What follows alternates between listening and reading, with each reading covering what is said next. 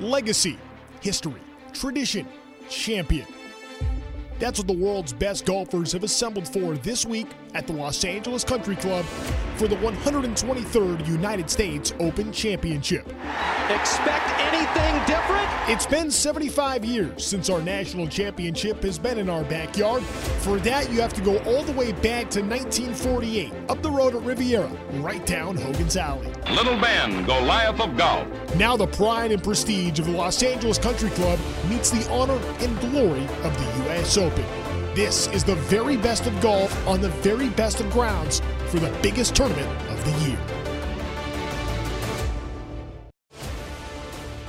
Broadcasting live from our studios at AM 830 in right field of Angel Stadium. My name is Trent Rush as we welcome you to On the Links, LA's radio home for golf. It is the longest day in golf today where there are hundreds competing, if not thousands, for the final spots in the United States Open Championship, which is on its way to the LA Country Club coming up a week from today. Our LACC coverage will begin. We will be broadcasting live at LACC coming up a week from today. We are certainly looking forward to that. Looking forward to a jam packed show today. So much to get to in golf. I'll just tell you this even though Viktor Hovland got the win at Muirfield, won at Jack's course, What's he doing today? He's on the bag for his college teammate and roommate trying to qualify for the U.S. Open. It's our national championship. It is a huge deal. It is in LA for the first time in 75 years. There is unbelievable buzz and excitement, and we are pumped up for our show today. Joining us coming up uh, in just a couple of minutes, actually. We're going to have Brent Paladino. Uh, Brent is the USGA Senior Director of Championship Administration. So Brent Paladino is going to be on with us uh, in coming up uh, in just a couple of minutes. And then later on in the show, we're going to have Kent Paisley, who covers the LPGA for Golf Digest. And the reason why we want to have Kent on to break this down was because Rose Zhang got the win at Liberty National in her very first LPGA event. It had been 72 years. You got to go back to 1951, the last time an LPGA player won in her debut. Historic stuff for the 20 year old from Irvine, the two time collegiate champion out of Stanford. Rose Zhang makes her way onto the LPGA Tour, starts one event, and wins it. Absolutely incredible stuff, which we're going to discuss with Kent Paisley coming up a little bit later on. Then we'll get into some of our U.S. Open plan uh, because we have a ton of coverage uh, to get to uh, as it comes to the U.S. Open and, and everything that is going on with that.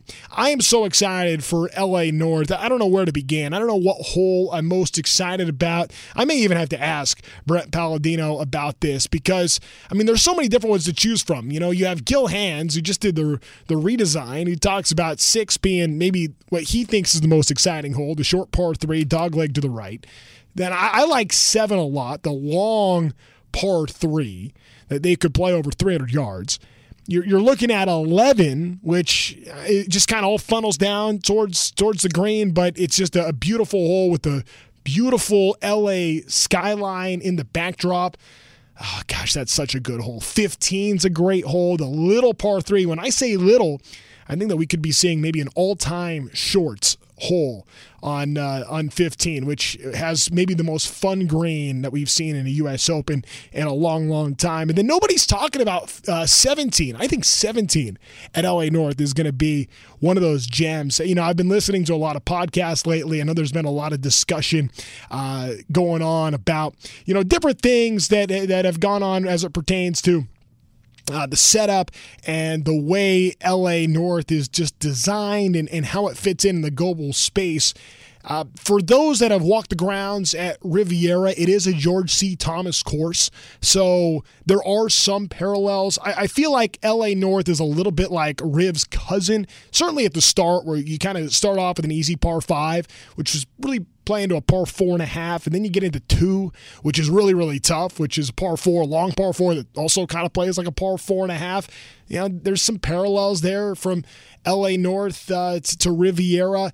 If you've ever had the chance to go play Pasatiempo up uh, up I, guess it's just north of Monterey. Uh, that's a really, really cool spot. It's open to the public. Not right now. They're actually, it's actually closed for the next, I think, two years. It's getting uh, redesigned, but it's not. It's a semi-private club, but anybody can go buy a tea time there.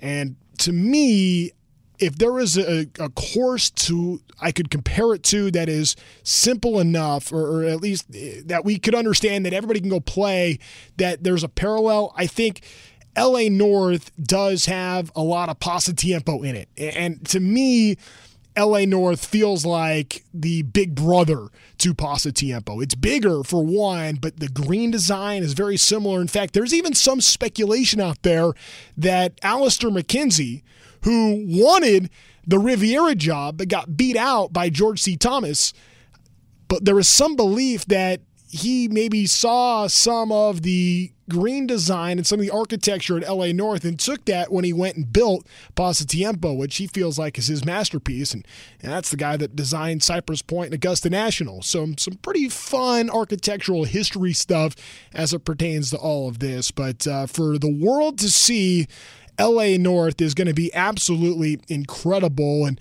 uh, it's been just an honor not only to have our friends at the SCGA be so involved in this. And if you haven't gotten a handicap, go do it now. SCGA.org. Go get your GHIN. Go get yourself set up. It's important you do that for a lot of different ways. One, when you're on the course, I think you want to know what your handicap is. If you there's a lot of tournaments and events you can participate in. The one day series the SCGA does is really, really cool to participate in that. All skill levels are accepted there. Um, I think there's a lot of fellowship and community that come from having uh, your GHIN and by being a member of the SCGA. It's not very expensive. It's 60 bucks and it's really uh, just I think it's as important as you know buying golf balls or getting your equipment. Got to have your GHIN, and you can go do that at scga.org. Be, become a member, be a part of the Golf Fellowship. It's a tremendous organization that is protecting, serving, and helping golf in so many different ways here in the hotbed that is Southern California. So we thank our friends at the SCGA and. Uh, kind of indirectly through that are friends at the USGA who have been incredible with their support and, and, making so many of their executives available for us here on this show. I feel like every week we have had a different executive from the USGA help us understand LA North better, help us understand the US Open better. And now that it is here, uh, it's pretty cool. And we're going to go way in depth today on what is this day? It is golf's longest day. It is the day for final qualifying for those last spots into the U.S. Open. So while it's uh, the, the longest day of golf on the course for so many, I think it's also uh, the longest day probably for our guest now, Brent Paladino. Uh, Brent, first of all, thank you so much uh, for joining us. I would just love to know what is this day like for you? Yeah, it's uh, no appreciate uh, the opportunity to take a few minutes and talk about uh, qualifying and kind of what makes the U.S. Open really unique from from any other golf uh, event and really any other uh, major sports championship. Um, you know, today is uh, it, it's as I think I said earlier, it, it's golf's longest day. It's, it's also probably our longest day as a staff. Um, you know, we start about 3 a.m. with the, the sites, um, you know, being on the East Coast, getting going, and it, it goes all the way to the last putt drops here on the West Coast. So. Um, it's a lot of um, hopefully not putting out too many fires, but um, you know just just working through all the um, you know the details that go along with the qualifying process to make sure that it's, it's a smooth experience for um, you know all the players across the country. I know a record this year, well over 10,000 people trying to qualify for this U.S. Open. I know, like at Hillcrest, there's 89 players for five spots. How many spots are available today, and how do you guys determine that? Yeah, so there's um, there's 45 spots today um, across 10 sites. Um, we had three sites that were conducted um, a few weeks ago, um, a couple of international sites, and then one in Dallas, Texas, um, around the Colonial event that was in Dallas. But really, it's you know we have a field of 156 total players in the championship, and so we have a number of of exemption categories that determine you know probably the majority of our field um, you know, that's based on, um, you know, performance in, in various major championships, uh, world golf rankings, uh, you know, performance in last year's U.S. Open. Um, and then the balance of the field is, is determined through qualifying. And, um, you know, we try to aim for year over year to be about a 50-50 balance. I would say this year we have maybe a few more exempt players than normal, but, um, you know, we really try to aim for, um, you know, half of our field coming from qualifying, and um, you know that's really what makes the U.S. Open um, and all USGA championships so special. And what we we pride ourselves on is is the openness. Um, you know, anyone, um, as long as you meet the handicap requirements, um, you know, can put a put a tee in the ground and, and have an opportunity to play. Um, you know, again, not just in the U.S. Open, but but all 15 of our championships. And um, you know, you really can't say that. Um, you know, certainly about uh, some other golf events, but but even you know professional sporting events. Uh, you know, they're not necessarily holding uh, qualifying for the the NBA Finals or the Super Bowl. So uh, to have an opportunity, um, you know, to, to tee it up and you know, you're really just uh, essentially for the majority of people three rounds away from playing in the U.S. Open. Um, if you make it through the 18-hole local qualifying and the 36-hole final qualifying, um, you can be playing in, in the, a major championship. And uh, it's really just such a special process to be involved in. Um, it's it's truly, like I said, a, a democratic one where um, it doesn't really matter where you play, um, you know, what clubs you play, um, you know, playing resume, anything like that. As long as you shoot the scores, you're going to be playing in the U.S. Open.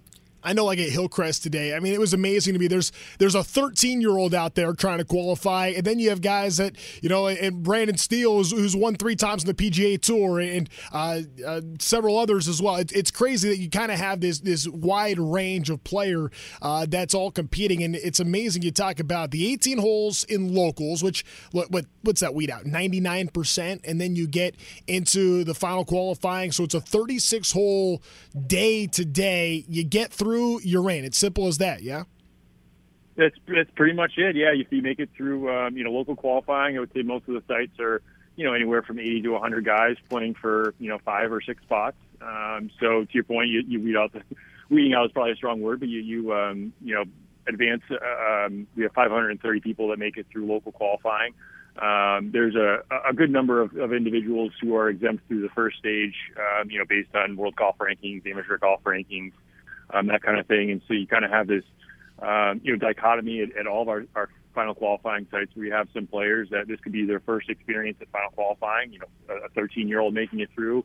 Um, you know, we have some some players of, of a wide range of, of ages that have, you know, this could be their first opportunity playing in final qualifying, and then you have some, you know, that have been playing on the PGA Tour for 20 years, and then they've been doing this every year. They've played in, you know, multiple U.S. Opens, so um, it's really a unique experience, and and with that, I think for the, the people, especially the, the, the individuals where this might be the first or second time, I mean, you know, when we generate the pairings for all of our final qualifying sites, it's, it's 100% random. So you could be playing with a, you know, a Charley Hoffman, um, who's, you know, played in a handful of U.S. Opens, one on the PGA Tour. I mean, you could be playing, you know, side by side with them and have the, the same opportunity to make it to the U.S. Open that they do. So uh, it's really just a, it's such a, a fun process. And, um, you know, obviously there's, there's so many good storylines coming into the day, but but once once today concludes, and there, there's always those stories of, of guys who, um, you know, made a putt on the last hole to make it through the U.S. Open. It's their first experience at the U.S. Open.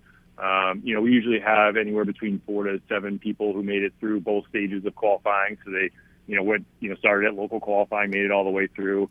Um, so there's just always like I said, those those special stories where um, you know, some of the other, like I said, the other major championships, um, you know, are special in their own right, but they don't have, um, you know, quite what the, the U.S. Open has. I'm curious about the finals qualifying spots and the courses you guys choose to play because I know that so much gets made about, you know, U.S. Open courses and U.S. Open course setup. a day like today, how involved are, is the USGA in a setup of the golf course or what goes into maybe being a, a qualifying site? Sure. Yeah. So we, we rely really heavily on our, our Allied Golf Association partners. So here in California, it's the Southern California Golf Association. Um, and they run all of our qualifying for all of our championships. So they run um, o- over 40 USGA qualifiers a year for us. Uh, you know, aside from US Open, they run, um, you know, all of our amateur championship qualifying, women's open qualifying. Um, and so we rely really heavily on them and they're, they're, um, you know, one of the best associations in the country. And so, um, you know, while we, we you know, provide a lot of the parameters in, in terms of, you know, how we would like to see the course set up, how we'd like to see it play, um, because ultimately we want to make sure that the players who advance, you know, through qualifying today are the players that are playing the best and are of the, the, the caliber um, that should be playing in the U.S. Open. Um, but with that, like I said, we rely so heavily on, on all of our Allied Golf Association partners all over the country um, to conduct qualifying on our behalf. So, um, you know, we, we lean really heavily on them and um, just as context, I mean, every year we run about 700 qualifiers all over the country for our various championships, and so um, as a as a small team that oversees that process, certainly there'd be there'd be no way that we could do that without kind of the, the boots on the ground and help from our, our partners, and so um, you know, working really closely with, with Southern Cal Golf Association today to um, you know, it, the, the process to you know not only secure the site but to, to set up all the logistics. Um, you know, it, it starts months months in advance, and um, that that happens again for for all of our qualifying. Certainly, the, the U.S. Open final qualifying probably be, being the biggest, um, but even you know all of our championships. And just as an example, I mean, they have a lot of resources here at Hillcrest today for the final qualifying. Um, they're also running a U.S. Women's Open qualifier today as well. So um, they're uh, you know, I said we we, um, we lean so heavily on them to be able to um, you know identify those players that uh, compete in our national championships. You guys are spending a lot of time. The USGA is out here on the West Coast. Of course, the U.S. Open coming up at Los Angeles Country Club, but uh, the U.S. Women's Open at Pebble Beach, the U.S. Women's AM just up the road at Bel Air. Um, I would imagine that the qualifying process for that is similar. I, I, I, think probably fewer players for some of the qualifying than you know a historic U.S. Open that had over over ten thousand. But what is the, the qualifying like to, to try to get into uh, like a U.S women's AM that, that's also in Los Angeles this year.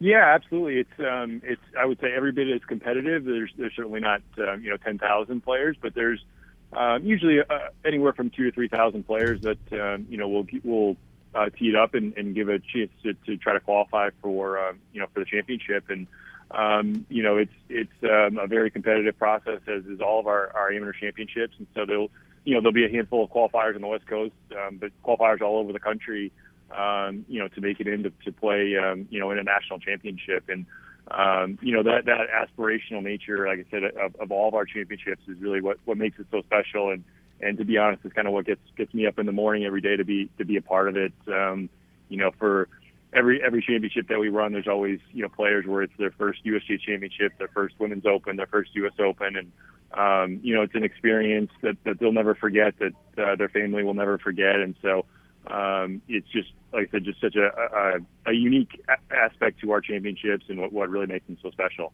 part of this as well. I mean, with, with, so much going on here on the West Coast, um, you know, I, I, would think that there's probably a little bit of overlap with this U.S. Open and the U.S. Women's Am that, that's coming up at Bel Air. Is, is, there, you know, from your guys, from what your setup logistically is, is like, is there a lot of overlap there and maybe some parallels between what's going on at Los Angeles Country Club versus Bel Air? Yeah, it's um, we're, we're certainly uh, it's a busy time of year for, for anyone that works in golf, but um, you know our our championship season is, is really um, you know uh, we have two championships that are in May, the two four ball championships, but really the U.S. Open kind of kicks off um, a, a pretty busy stretch for us where we have a, a championship almost every week and, and, uh, you know, leading into that qualifying. And so, um, you know, while we're out here for the U.S. Open, um, the U.S. Women's Amateur uh, entry deadline will take place and then the qualifying for that begins. And so, uh, you know, while we're, we're working to the finish on one championship, we're starting the process on another one. And so it's, um, definitely a busy time of year, but um, you know we accept uh, usually around 45,000 entries um, for our various championships each year, and so um, the vast majority of that goes through qualifying and uh, you know kind of overseeing that process. Um, so like it's certainly a busy time of year for um, you know for anyone that works in golf, but especially for uh, for us uh, you know ad- administering our, our various national championships. Brett Paladino is the USGA Senior Director of Championship Administration, and he's with us on the links right now. Uh, Brett, as you guys get ready uh, for this tournament, and we talk so much about the qualifying in 2023, as I understand it, some changes coming from the USGA moving forward starting next year. What are some of those changes, and what was maybe some of the genesis behind making some adjustments there? Yeah, absolutely. Um, I would say that um, you know really the, the probably the biggest change um, you know with our qualifying process beginning next year is um, we're going to start to recognize the Allied Golf Association uh, state championships, and so for um, Southern California, for instance, we'll, we'll recognize the Southern California Amateur, where the, the winner of that event will get an exemption uh, into the U.S. Amateur, um, which is something that we've really never done before. And so, um, you know, like as I mentioned kind of earlier, that uh, you know we lean so heavily on our Allied Golf Association partners and that relationship that, um, and they they conduct some of the, the best events um, across the country, and so the opportunity to recognize their champions to help elevate their events uh, is going to be um, just something that, to further our partnership. But I, I truly believe that it will help strengthen our field um, even more, and we'll be able to. Um, again, have those stories, and so for for 2024, we'll have a representation of all 50 um, state AIMER champions, and then um, you know like Southern California, Northern California, those those regional champions as well. And so, again, having that opportunity to to go out and play for a spot in in our national championship, I think will be a, a really special experience for those players. And so there's um, some other changes to it. It's um, you know, but I'd say that's probably the biggest one for us is is um, just kind of furthering that relationship and giving you know really players an additional opportunity to earn that uh, that spot in the national championship. And so um, we're typically really the, the the only way has been through qualifying is to provide these kind of additional opportunities for them to earn a spot in the in the championship field. Brent, I know that you're on a lot of the administrative side now, but uh, a very good golfer in your own right. I mean, it's like every year you're a part of uh, the PGA Professional Championship and uh, have always uh, had some pretty good showings out at that event. So for you, uh, is it? Are you fighting it a little bit that you're not out there on the course today? It's got to be. It's got to be kind of tough being on the other side. it's um, you know I I certainly you know in some respects kind of wish I was out there, but um, I'm certainly fortunate that I get to, to play and uh, the USGA supports my my kind of playing aspirations and, and get to play in a few events throughout the course of the year. But um, no, I'm just happy that uh, you know my experience as a, as a player can help serve the game and serve the USGA in a, in a little different capacity and um, you know, hopefully make our championships a little bit better. yeah, like what's more stressful, uh, trying to compete and qualify, or be on your side and making sure it all goes well today? That's a, that's a tough thing to balance. it's it's uh, probably this side, to be honest. I feel like uh, when you're a player, you you kind of get used to it and you're you're you get in the moment, but. Um, you know, so much of, of today, for instance, is, is can be out of your control, especially when it comes to weather or pace of play or things like that. So it's uh, definitely can be stressful at times, but um, I'm just blessed to be to be in this great game and, and working for a, a, great organization. Have you made it out uh, to LA Country Club with your sticks? Have you uh, had a chance? I saw it at Media Day about three weeks ago, but I'm curious, how does LA Country Club look today? Yeah, so we um, so I'm actually fortunate to be on the, the course setup team for the U.S. Open. So we've had uh, a couple of pre uh, site visits um, within the last couple of months, and so actually tomorrow morning, um, you know, weather pending and pace of play pending out here at Hillcrest, I'll uh, be on the first tee, and we'll, we'll um, kind of get our, our course setup uh, plan uh, ironed out and, and finalized. But um, it's certainly you, you know a, a unique U.S. Open venue. Um, you know when you kind of compare to a, a tr- more traditional what what I would call a more traditional U.S. Open venue like a Winged Foot. Um, it really doesn't look much like that, but I think it's going to provide such a great test for the players, um, and, and we'll test all of the elements. I think that we look, you know, to test when we we set up a U.S. Open. Um, you know, first and foremost, getting every bag or every club in your bag dirty. I think that's that's really a philosophy that we've tried to to implement. And so you, you're going to have to hit every club, every shot out there. Um, you know, there's a 265 yard par four and there's a 280 yard par three. So it's um, it's just such a unique uh, place, and, and it'll be such a great test for the for the players. Um, super excited to to be a part of that team and and uh, you know try to figure out a way to test the best players in the world. Um, but I think it, when when uh, you know the vast majority of the world see LACC for the first time, I feel like they're going to be blown away at at, um, at, at the venue, at the golf course, and, and how it plays. So just super excited to, to see it on TV, see it unfold, and and be a part of the team. It's just a, a, true cathedral of golf, and it, I'm excited uh, that uh, the rest of the world gets to see LA North. Is going to be pretty cool. I do have to ask you a little bit about the weather, though, and I know in LA nobody ever asks about the weather. You kind of know what it's going to be, but it's been like unusually damp, and we've had a little bit of May gray, a lot of bit of May gray, and some June gloom here. I know so much talk about LA North playing firm and fast. Have you guys considered at all? Maybe uh, it's not going to play as firm and fast as maybe the thought was a couple of years ago. Yeah, it's um, you know we, we obviously hope for, for firm and fast and, and you know dry windy conditions, but uh, you know we, we I would say have a, a plan A, a plan B, and a plan C in terms of you know our course setup, how we're going to uh, you know set up the various hole locations, tee locations, uh, rough length, firmness, things like that, and um, certainly can't control the weather, but uh, you know I would say we have a, a lot of tools in our toolbox to be able to, to still provide the challenge even when, when Mother Nature doesn't necessarily cooperate. So, um, you know, I think when if, if it's ever a, a dry spell, all I have to do is just invite the USGA, and you're, you're guaranteed to get a, a, a wet a wet spell of uh, weather. So. Um, we'll we'll we'll see. It's obviously it's still a little ways away, and we certainly hope for um, you know some drier weather. But um, you know, like I said, either way, we'll we'll figure out a way to to appropriately test the best players in the world and, and have that um, that test that we can all be proud of. Brent, last thing for me, and I, again, I really appreciate all the time that you've given us here today. If you are a fan and you got to watch one hole at LA North and you were just going to sit on that hole and watch everybody come through, where are you sitting for the U.S. Open? Yeah, there's there's so many good holes, but I, I'd have to say that it's probably the answer that most would give is, is hole number 15, which is the short par three. It's got a um, kind of a gumdrop in the middle, um, but but I would say without giving too much away, it's it's uh, it's going to play um, probably the shortest par three uh, maybe ever in U.S. Open history. Um, one of the days, and it's but it's still going to be such a fun hole to watch. Um, you might see a hole in one um, but it's it's such a cool hole that um, that would probably be where I would I would set if I uh, if I had the opportunity to spend an afternoon just just kind of watching.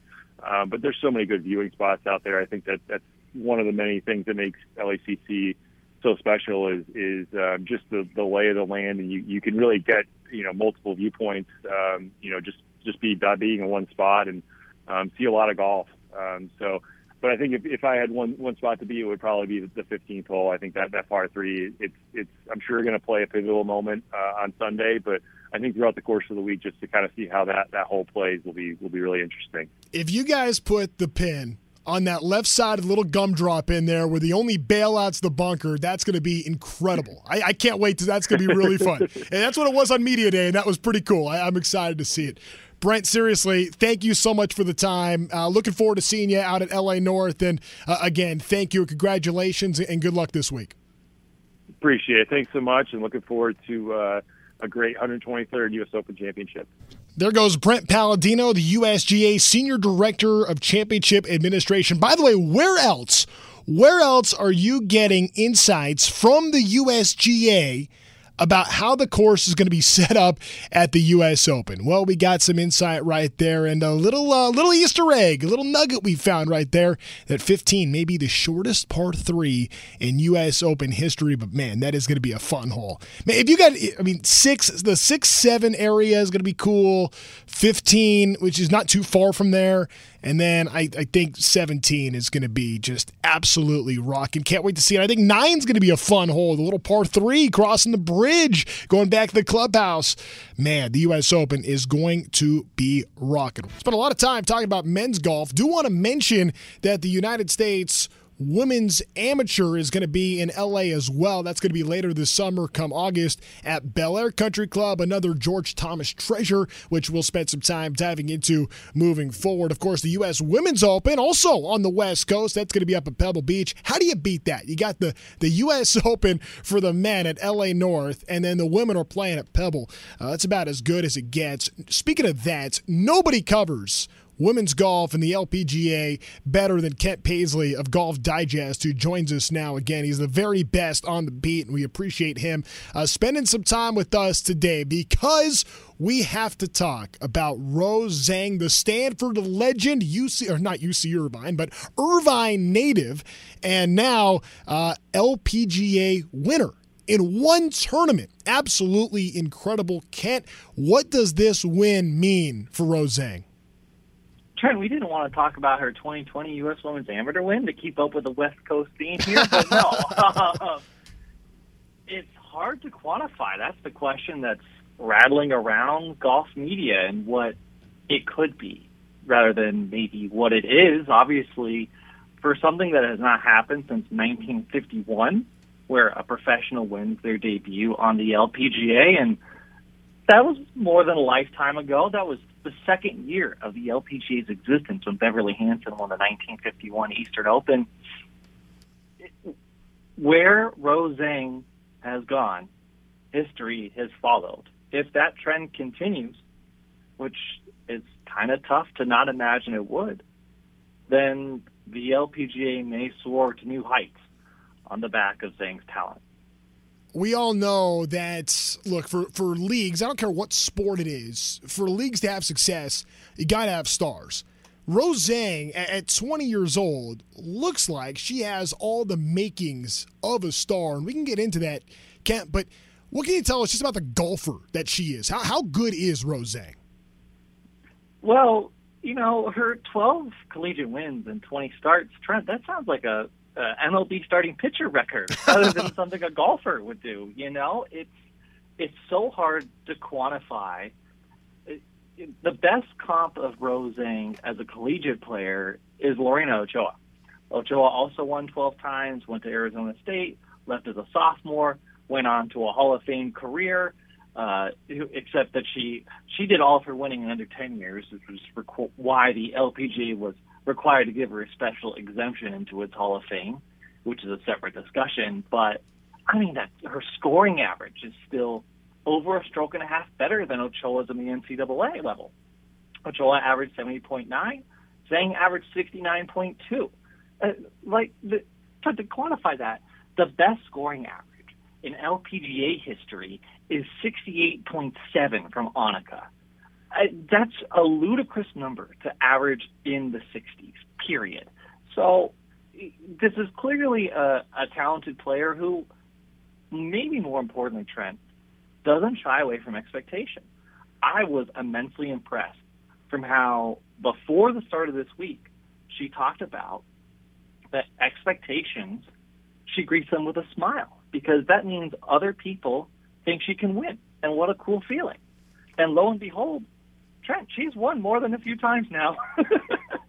Yeah, well, I, but but but I mean, even going back to what we saw at Liberty, it was almost like I mean, there was a lot of hype about Rose Zhang coming into the week, and we're not just talking about in you know the LPGA circles. It, it made its way over to golf as a whole, and just in sports in general. I think there was a level of interest saying, "Oh yeah, this, this great college player is turning pro, and there she goes in her first professional event. This is going to be fun to watch. Her first LPGA event."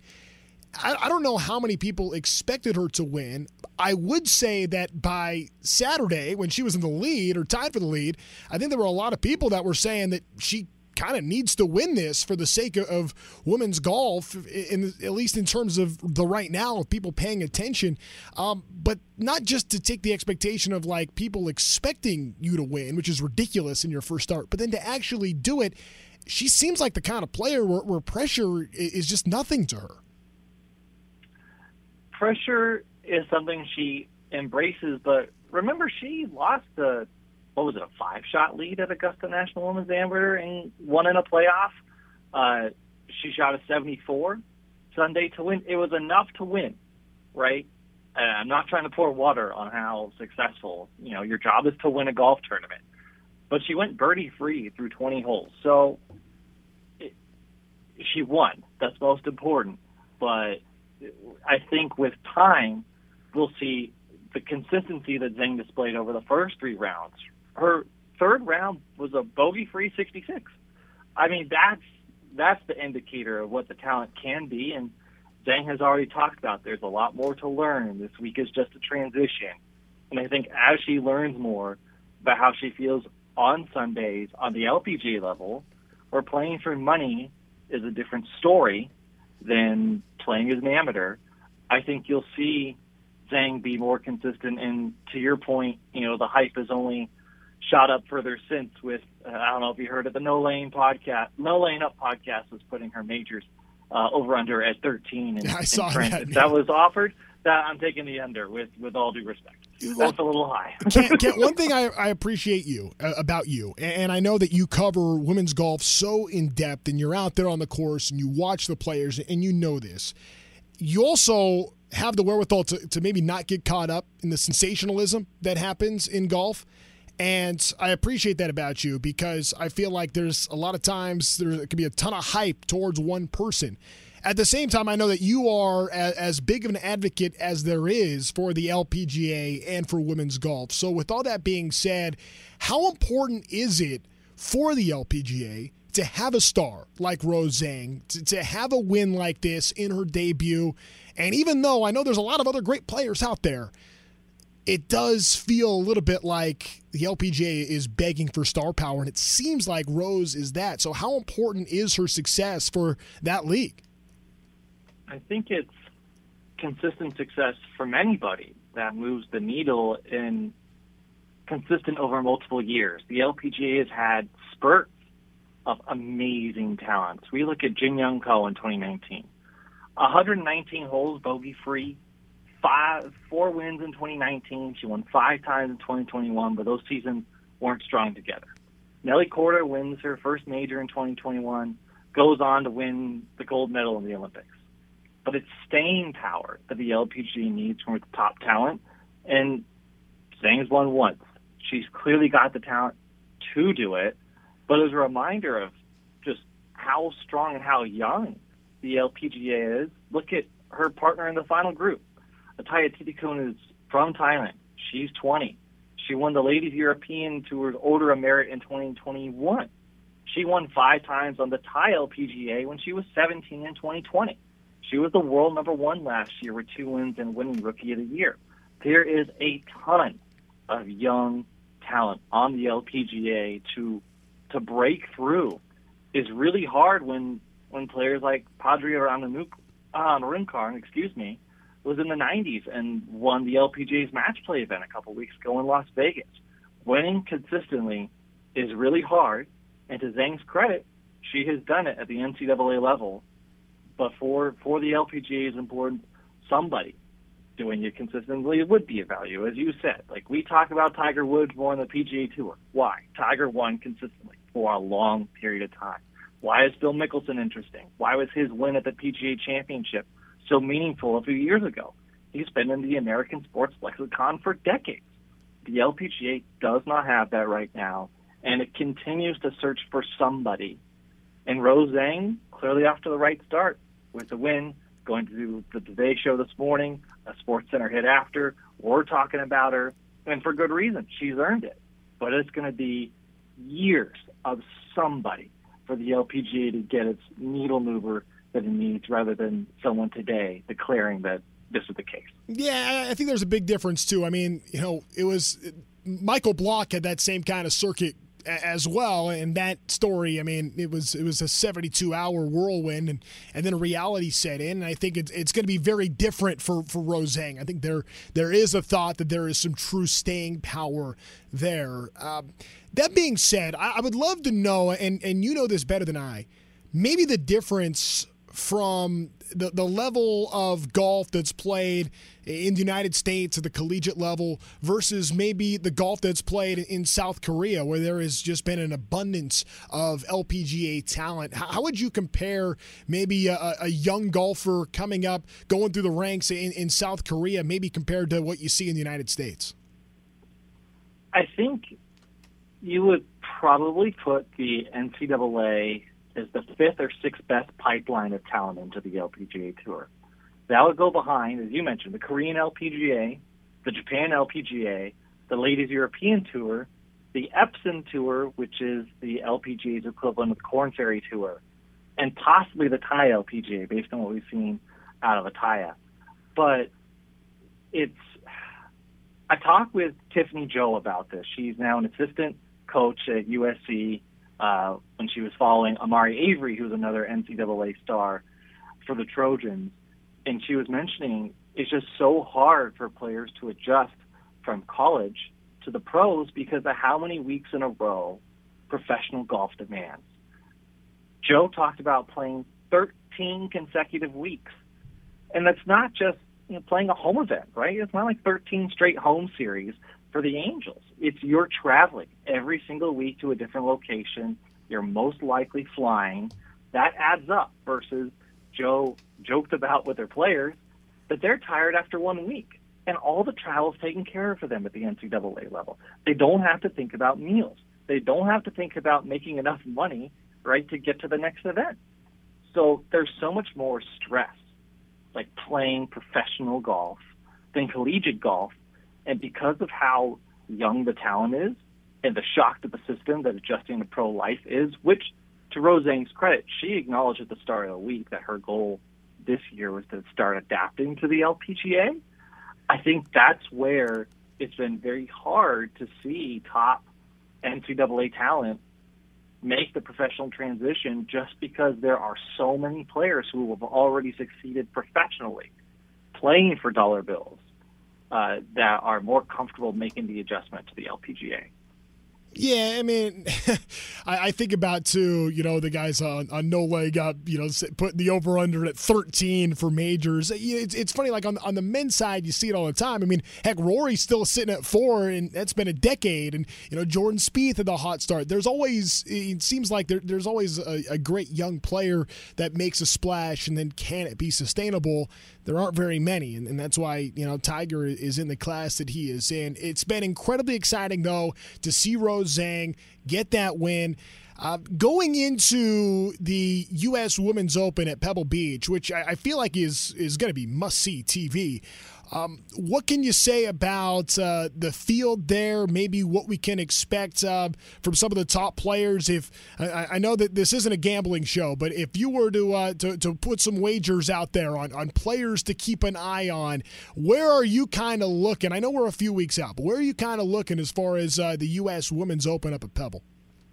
It's pretty wild. The LPGA has back-to-back majors on its calendar. They play the KPMG Women's PGA here in three weeks, and then Fourth of July, they're they're rolling into Pebble. I think if we're going to start with Rose Zhang, she's got one big advantage going for her. Trent, she's got the women's scoring record at Pebble. She set it last year at the Carmel Cup, a 63. Pretty casual uh, to, to shoot that low out there. I think with how narrow it is, with how cold it's going to be. You're looking at someone with a combination of distance as well as consistent, consistently hitting greens of regulation. That does kind of scream Nelly Korda. She's back to fully healthy. She's dealing with a back injury right now. I think you could see Jin Young Ko reemerge. One thing to the current world number one's credit, who's three weeks away from being the world number one for the longest in the Rolex Women's World Ranking history, which deserves its own asterisk because it came after most of Annika's reign, is that she had her coach fly out and give her some lessons in Dallas. And whenever Jin Young gets lessons, she seems to win.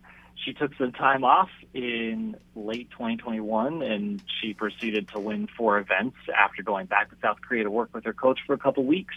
She set that bogey free streak shortly after working with her coach in Chicago in July of 2019. And I think we're looking at a bit of a major run up here, given Jin Young's one of two players to win. I would have added Lilia Vu to this conversation. She won Chevron.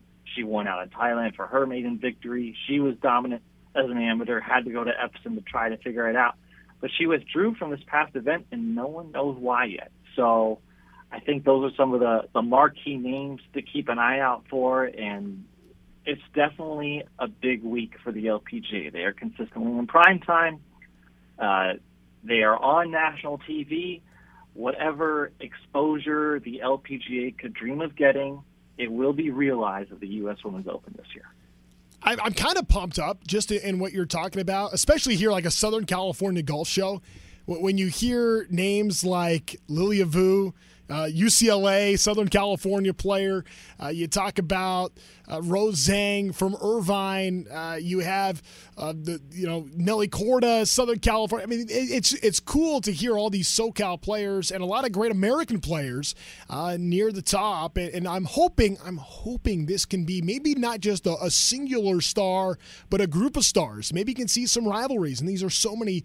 You know, what Lilia is the oldest at 25 of the three names I just mentioned that could be really good for a long time for women's golf. I'm looking forward to it. I feel like this is the beginning of something special. I hope I am I'm not uh, buying too much into hype right now. Uh, but I'm really excited about Rose Zhang. I got to tell you, Kent, and uh, appreciate you coming on. Great insight, great perspective, and uh, don't be a stranger, my friend. And we'll be uh, sure to have you back on again soon. Okay. Always fun talking, Trent. Let me know what the price was on the stock you just bought. I love it. Kent appreciate you. As always, thanks for being with us here today. That's going to just about do it for us here on the Links, the podcast. We appreciate everybody that tuned in to Angels Radio AM 830, which has quickly become LA's radio home for golf. We are going to be live at LA North coming up on Monday, June the 12th to begin U.S. Open week at LA Country Club. It's going to be phenomenal. Looking forward to seeing everybody there. A two hour show again at AM 830 KLAA in Los Angeles. Nico Bellini is going to be back. Nico's going to be with me. We'll have a lot of friends uh, joining us uh, coming up there from our setup at LA North. Thanks to Brent Paladino as well as Kent Paisley for being with us today. My name is Trent Rush. I just I just realized it was the Brent Kent and Trent show today. Anyways, all right, that's it for us. Thanks for being here. This has been the On the Links podcast.